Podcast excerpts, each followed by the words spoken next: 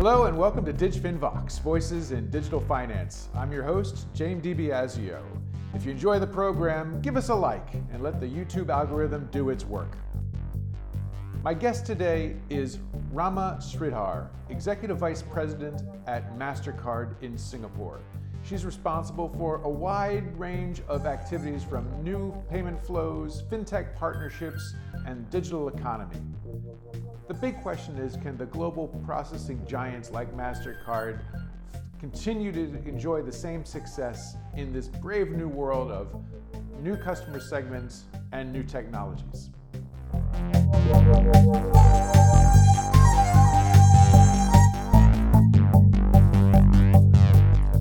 Ram from MasterCard, welcome to DigFin Vox. My pleasure. Thank you for having me again. Oh, I'm, I'm delighted to have you. Uh, and you have been doing a lot of really interesting work there. You're involved with uh, digital economy, new partnerships, new payment flows, all the cool stuff going on in payments in Asia today. So, how did just really quickly just introduce your your background? How did you end up in in, in this fascinating role? Um, by design and by accident, a mix of both, actually. Um, so I've done a few resets in my career. I started with technology and moved to banking. Um, and then I strayed into payments and stuck with it. Uh, and now, uh, you know, a decade or so later, I realized payments is also about technology. So in some sense, my career has almost come full circle from where I started, right? Back to technology. Uh, yes. And that is my first love. So marrying technology in the to solve problems of commerce is really where it all comes together and payments is at that pointy edge of it and that stayed as my passion. And then you know in the last few years we've seen so much of technology led transformation of businesses that it looked like the next big opportunity and when this chance to lead uh, digital and uh, partnerships with digital platforms came along, that just felt like something that I would just jump at because it was so core to my own personal passion. That's that's that's amazing, and it's it's kind of funny in a way that you know you start off as a tech person and then in payments nobody really thought about that at all. It was probably a very quiet part of the business. And then in the past five to ten years, it's just uh, it's just taken over everything, right? Correct, correct. And and and I think going forward, if you think about it, it's technology which is driving business decisioning, growth decisioning, and and all of those things, because the technology stacks of relevance of 20 years back, 30, 40 years back is perhaps also under siege and challenge as well. So it's a very interesting point in payments, in technology, and the confluence of both as well. Let's talk about that. MasterCard, along with uh, Visa, of course, and, and, and a few others, have uh, you know roots going back to the 1960s. So you've got you've got legacy, uh, and you know you guys have dominated the the credit card and many other aspects of payments processing around the world. Um, but yet, as you noticed, as you noted, uh, there is a legacy technology issue. I know you guys do a lot of partnerships, and we'll talk about that. But let's talk about the legacy business, particularly when you're dealing with Asian or emerging markets. Uh, how how uh, suitable is the is that today, and what have you been able to do to to make sure that what you're working on is uh, keeping up with this fast-paced environment? So um, certainly uh, being a, maybe a 55, 60 year old company is, is also an advantage, although the moment we talk about legacy technology stacks, uh, it's always construed as a handicap. Mm. Uh, I first want to frame the opportunity side of it, right? Okay. It's a technology stack that's been around, being tested for trillions of dollars of transactions, tested through the times, has morphed with the evolution of protocols of transmission, messaging, that have evolved not just in one market, but throughout the globe. And therefore, there is a certain level of robustness, resilience, market dexterity, security of the transaction of the account of the customer that's built in. I think all of that together is totally priceless. Coupled with the fact that you're actually settling across 168 currencies in more than 200 markets of the world, I think there is something to be said for the size, scale, experience of the core technology stack that these companies have, right? Yeah. Now, if you if you think about it, what does that make uh, the network? It makes it one of the original fintechs of the world because that's really what fintechs are trying to do. Now, the real question and a very pertinent one is what are you doing to adapt to changing times? So then that begs the question on what is changing.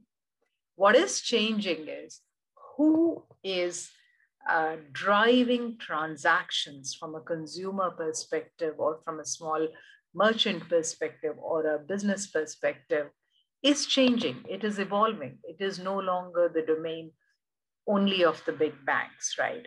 And that's a trend that we obviously uh, adapted to by opening up collaborations, partnerships, and uh, seamlessly incorporating all of these new client segments, whether they are social media platforms, the big tech platforms, marketplaces, device manufacturers, telcos, everyone is now a customer, which was perhaps not the case earlier, right? So that's one big thing, and, and uh, governments as well.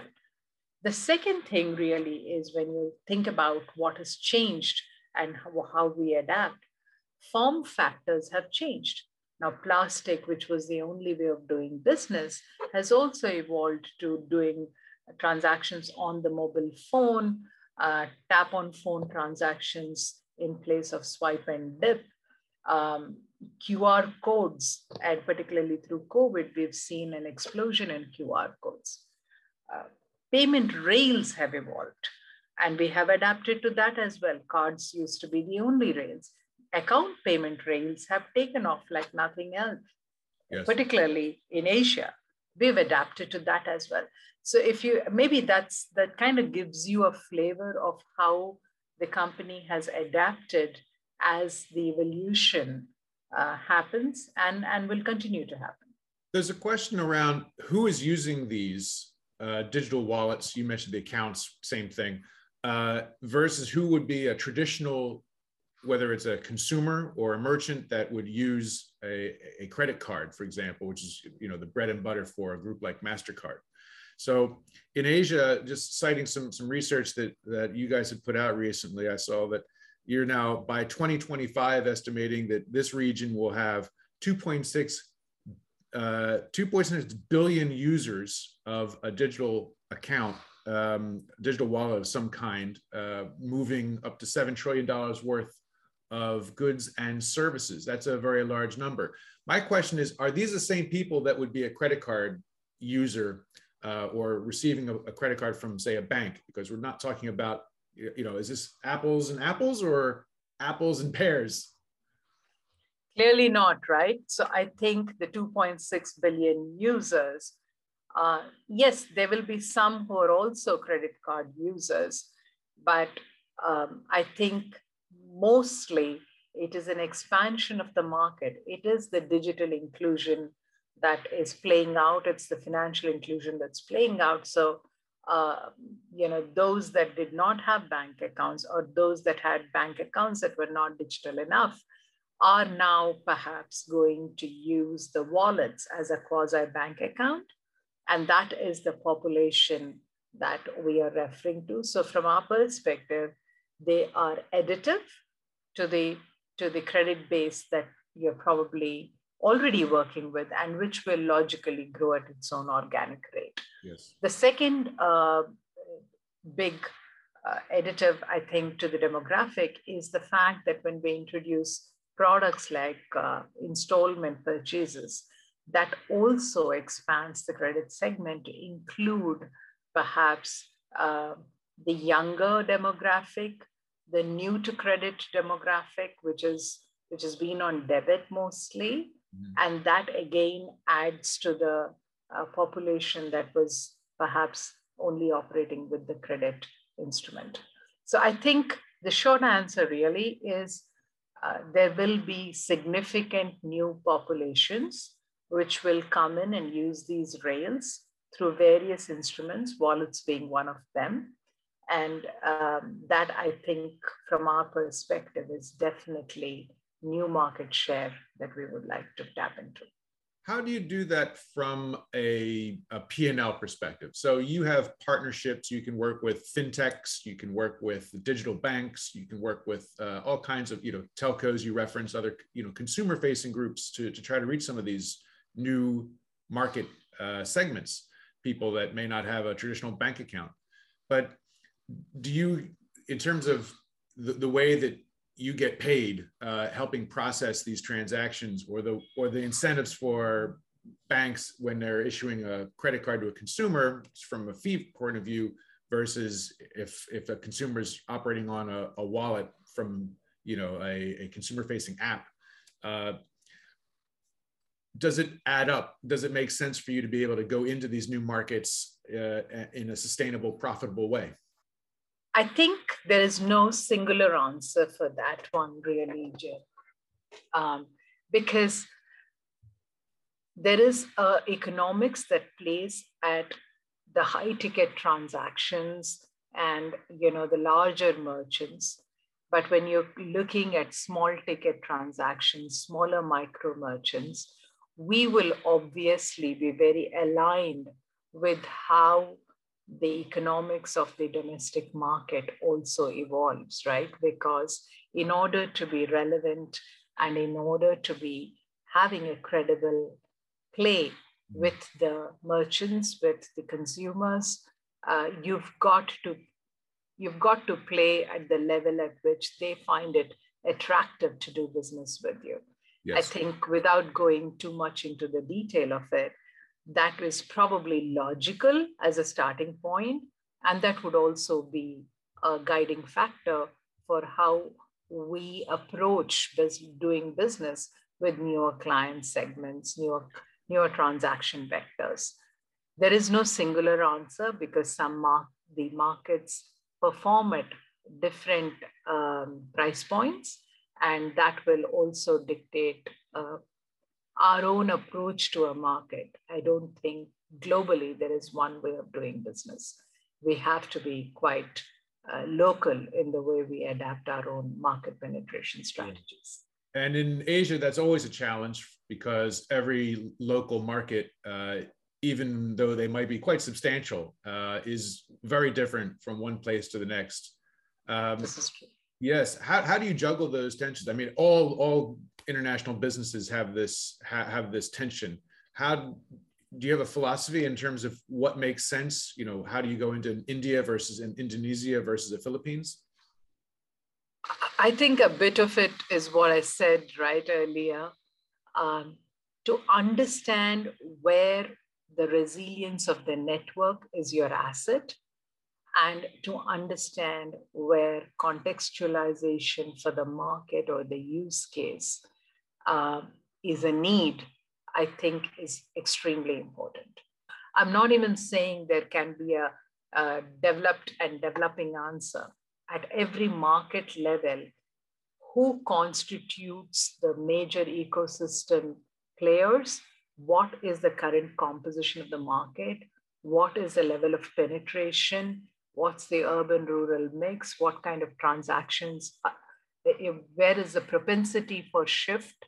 I think all of those go into deciding what the market uh, uh, strategy can look like. An aspect of this, we're talking about digital wallets, people that may not have a traditional bank account, people in a variety of markets. Uh, financial inclusion is, is a big part of that. Uh, when does financial inclusion work in really nuts and bolts ways versus being a, a buzzword?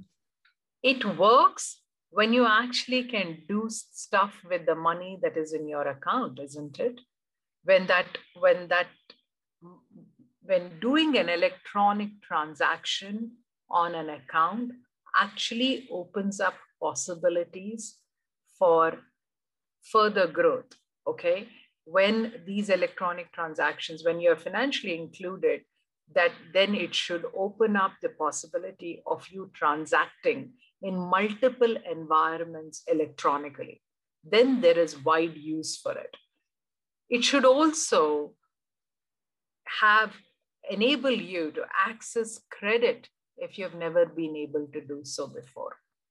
It should be able to provide you a transaction history where you, if you are a micro entrepreneur or a small entrepreneur, you're actually able to secure meaningful capital to scale your business.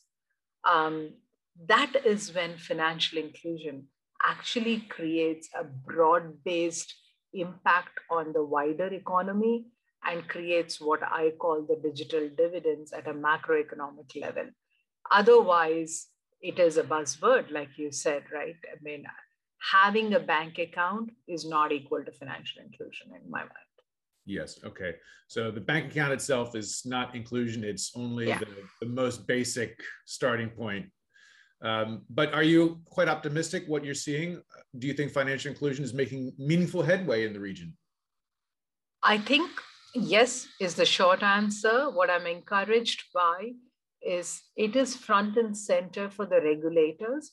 Every regulator in this region has a plan and, and a mission to, to create um, cashless uh, environment. Now, whether it becomes truly cashless from a 70% cash region, uh, that's debatable. But to me, the direction of travel is firm. There is ownership at the central bank level, which is great. There is significant investment at the uh, private sector level to create uh, the applications and the use cases um, and there is digital public good infrastructure stacks that have emerged, for example, in India, which has completely lifted huge swaths of the population to start doing digital transactions. And then you have the technology players who recognize both the opportunity uh, and the size of the market and, and are coming in to solve for consumer experience through the digital platforms, which again is, is, is what is required to create the tailwind for the whole movement.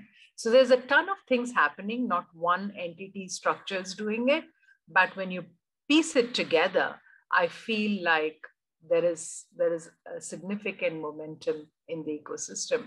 Having said that, the only thing I will say is while a lot is happening within nations or within concentrated parts of nations, democratizing this across ecosystems and not just for e-commerce purchases, for example, is important. Two, when we have a connected community, understanding how they, we can bring this together uh, across ecosystems and guarding against closed loop plays or, or, or you know, islands of information is also a risk that we need to uh, manage. The third one is as this momentum builds up, we have to understand the more digital you are, the more exposed to uh, cyber uh, insecurities, right? And therefore, investing in security infrastructure and making sure transactions are secure is also an important um, thing to do, right? Yes. And there's a last one that I'm very fond of. You know, in when transactions go digital, they first are domestic and then seamlessly go global. And in that transference continuum, I think what does legislation implications look like and what are the variances to be solved is, I think, a body of work that needs to evolve yet. Thank you. I want to switch gears for a moment. You're a technologist uh, by background and by passion. Uh, what are some of the technologies that you have been grappling with that are interesting to you or that you've had to be cautious about? What, what does that lay of the land look like from the tech slash fintech perspective? So, so one area in which I feel like I'm still quite the starter is this whole crypto world. Um, because not because I'm not a believer, I actually am completely uh, open minded about where this could take us. And in fact, I think there is a significant opportunity that it opens up. But it is, it is a space which, again, uh, because I like the, the regulatory framework and the compliance part of it is very important uh, from a consideration perspective. I feel that it still needs to play out uh, and it's not done. So I'm kind of grappling with that. The other one really is everyone talks about metaverse. Uh, I I will be honest and say that's a space again where I feel um, there's a lot of ambition, aspiration, and possibility. Um, I I would still kind of keep uh, options open because at one level, there is a significant ex- market expansion opportunity there. Uh, but at another level, uh, what is the cost of doing business in the metaverse? You know, what do you really need? Is it all these bulky equipments at high cost? Does that mean it's not inclusive enough? All of those are valid questions, right? And those are uh, not yet resolved in my mind. Yeah. Sometimes these technologies can look good and then they may or may not work out. I mean, right now we're going through a serious consolidation phase around buy now, pay later apps. Right. Um, they've had, uh, whether you you like them or dislike them for their their business model uh, or what they are meant to provide to either consumers or merchants, um, the space at the most basic level doesn't seem to make money. so um, how do you how have you approached these things? How do you obviously you need to engage with um, whether it's buy now pay later or other types of fintech models. Um, what, what's the way you kind of engage with them, hedge them, uh, you know, risk manage new things? So it's not just buy now pay later, right? So it is this whole difference between uh, working with players who are uh, nascent in the industry, if I may say so, irrespective of what the underlying business model is. Uh, and, and, you know, while working with them, we need to support them, but also defend the franchise against uh, undesirable events, right? Uh, particularly failures.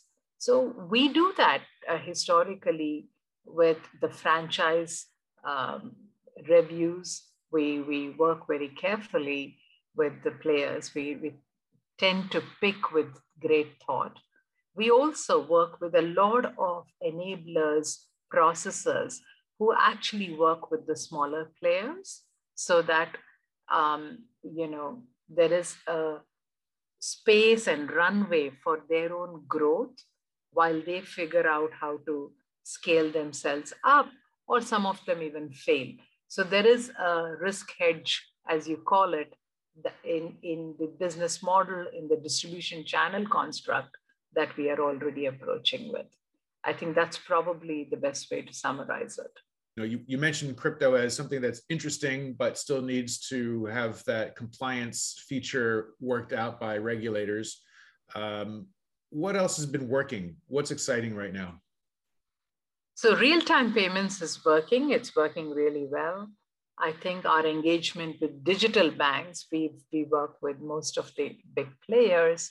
Um, you know, uh, our expansion. Uh, I think with travel coming back, we will see a lot of travel-related spends that's working really well.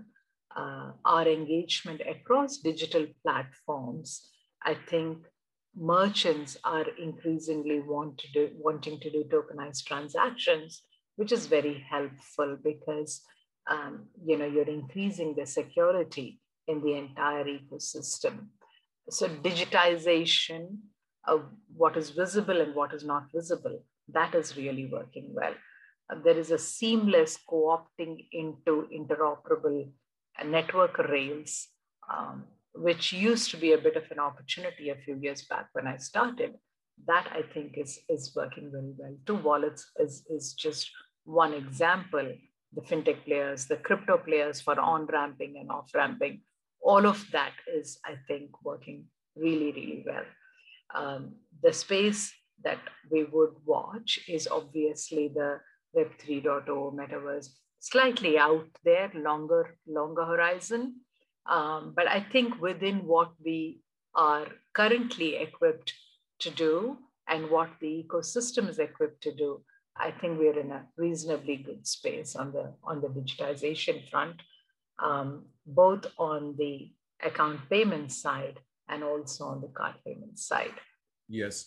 Last sort of techie question is interoperability, and I guess standards is part of that question. Where is the biggest gap right now that you're hoping or working on to close? Um, I think there are there are two sets of gaps today and a third one that's emerging. The first set of gap really is uh, within, within the country itself, within every country. There are islanded plays that are emerging um, and they have been there, right? So the wallet ecosystems was a completely closed loop play. Um, interacting across wallets was an opportunity which I think um, we, we, we have gone after significantly. The second area where I think interoperability is an opportunity is really in cross border payments, uh, particularly trade flows, uh, particularly um, across fintechs and banks. At this point in time, this is uh, an opportunity that the central banks are going after as well, because there is a need to, to facilitate seamless um, remittance transactions, not just for the white collar workers, but for the blue collar workers as well. So interoperability across domains in cross-border payments, I think is an opportunity. The third one where I, I am watching it carefully is even in this whole blockchain led world, what is happening is there are so many permission blockchains within a blockchain ecosystem. But what it really means is there are multiple uh, blockchain islands that are developing. How uh, plays within each island and then across islands will interoperate is not understood yet and it has not been figured out. So that I think will be a third big problem uh, that will emerge and will need to be solved.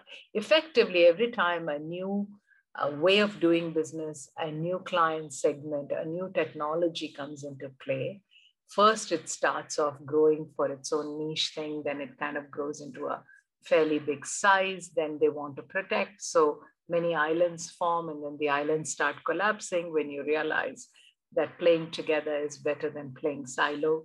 So I think we will see the same movie play out a few more times. Okay. Rama, we've talked about uh, financial inclusion in the industry. Uh, what about uh, Mastercard and the industry itself? Uh, do you feel that um, you know the, the workforce is representative of the populations that you're serving? Well, diversity and inclusion is, uh, is, is front and center of MasterCard's people agenda. And there's a lot of information in the public on that one. Um, and so I can definitely uh, vouch for the fact that we take the DNI uh, agenda very uh, seriously and make sure that our workforce is representative of the populations that we would like to engage with. So I think that's probably uh, an absolute answer that I can give you in affirmative.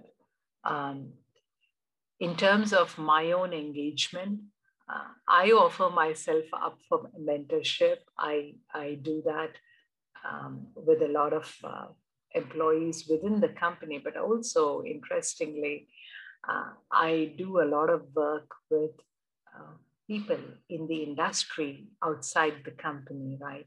And um, startup founders I, I work with in, in the healthcare space. Uh, that's another personal passion because I want to do something for women's health. Um, I do uh, try and do enough work on the philanthropy side as well. So I think just in terms of being engaged in the wider society is something that each one of us has to do as a personal responsibility. I'm very conscious of that. Well, it sounds like you have uh, not just work talents, but a, a huge range of interests and, and, passions, and that you're able to execute on many of them.